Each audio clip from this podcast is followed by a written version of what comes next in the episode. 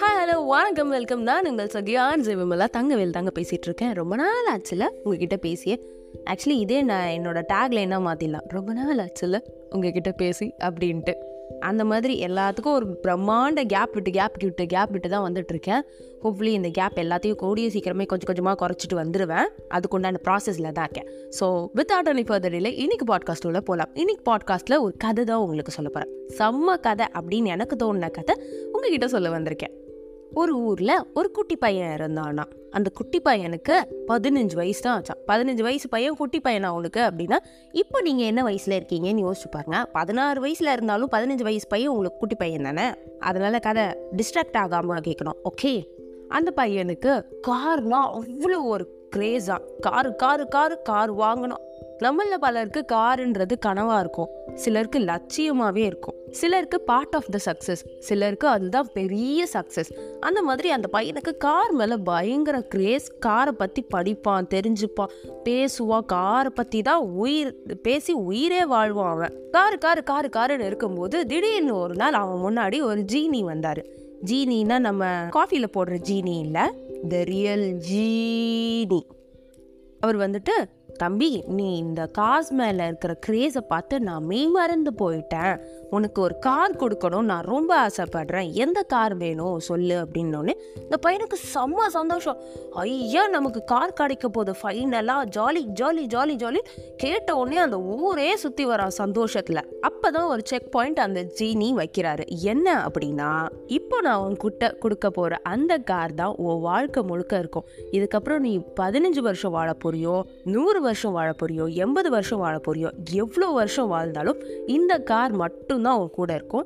வேற எந்த டிரான்ஸ்போர்ட்டும் வராது, பப்ளிக் டிரான்ஸ்போர்ட்லாம் நீ எடுக்கவே முடியாது, இந்த கார் மட்டும்தான் அப்படின்னு அந்த ஜீனி சொல்லிடுச்சு. இந்த பையன் உடனே யோசிக்கிறான், ஆஹா, நம்ம ஏதாவது ஃபேன்சி கார் கேட்கலாம், எப்பயாவது எடுத்து ஓட்டலான்னு நினச்சா இந்த ஜீனி இப்படி சொல்லிடுச்சேன்னொடனே இவன் ஜீனி கிட்ட டைம் கேட்டு, எனக்கு கொஞ்சம் டைம் வேணும், நான் இன்னும் செம்ம கார் சூஸ் பண்ணிட்டு வரேன்னு சொல்லிட்டு மைலேஜு ரொம்ப நாள் வர்ற மாதிரி ஒரு காரு, அந்த மேனுஃபேக்சரர் பற்றி கேட்குறது அப்படின்னு நிறைய விஷயங்களை கார் பற்றி இன்னும் ஆராய்ச்சி பண்ணிட்டு வந்து லாங் எவிட்டி, அதாவது ரொம்ப நாள் வர்ற மாதிரி ஒரு காரை இந்த பையன் தேர்ந்தெடுத்துட்டு வரான். தேர்ந்தெடுத்துட்டு வந்தவொடனே இந்த ஜீனி கிட்ட சொல்கிறான், எனக்கு இப்படி இந்த எக்ஸ் ஒய் இசட் கார் தான் வேணும், இதுதான் ரொம்ப நாள் வருமா அப்படின்னு சொன்னோடனே, ஓகே அப்படியே ஆகட்டும்னு அந்த ஜீனி கொடுக்குறான்.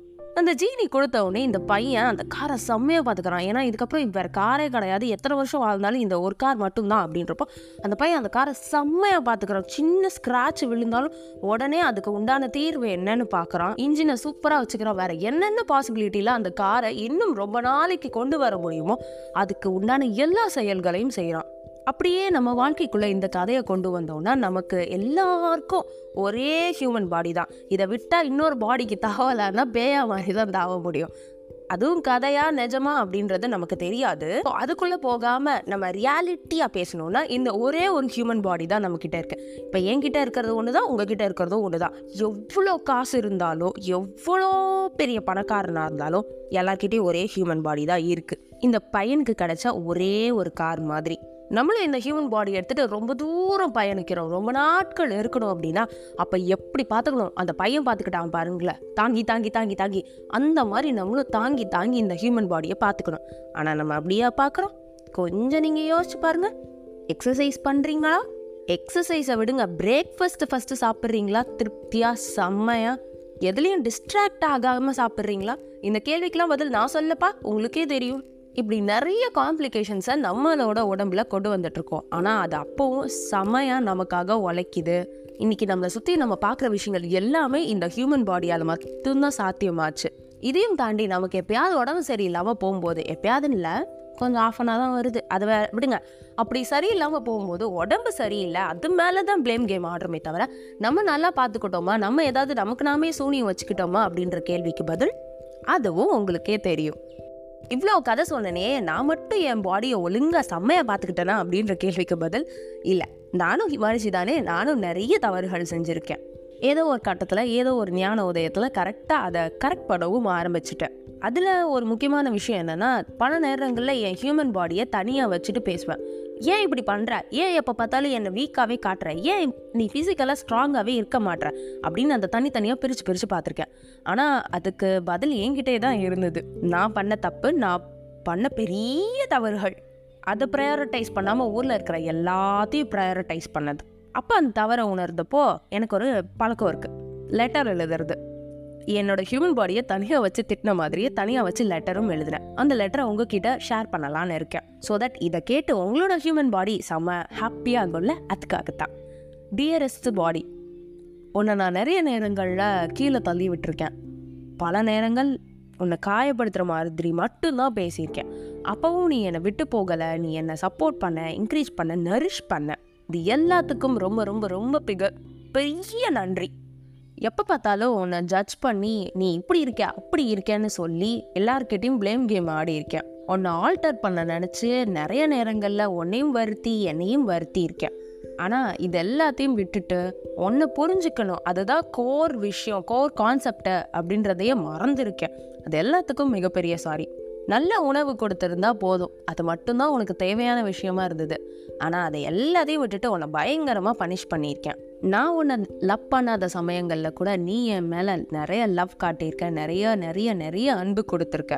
அது எல்லாத்துக்கும் மிகப்பெரிய தேங்க்யூ. இந்த நாள் உன்னோட டைரியில் குறித்து வச்சுக்கோ.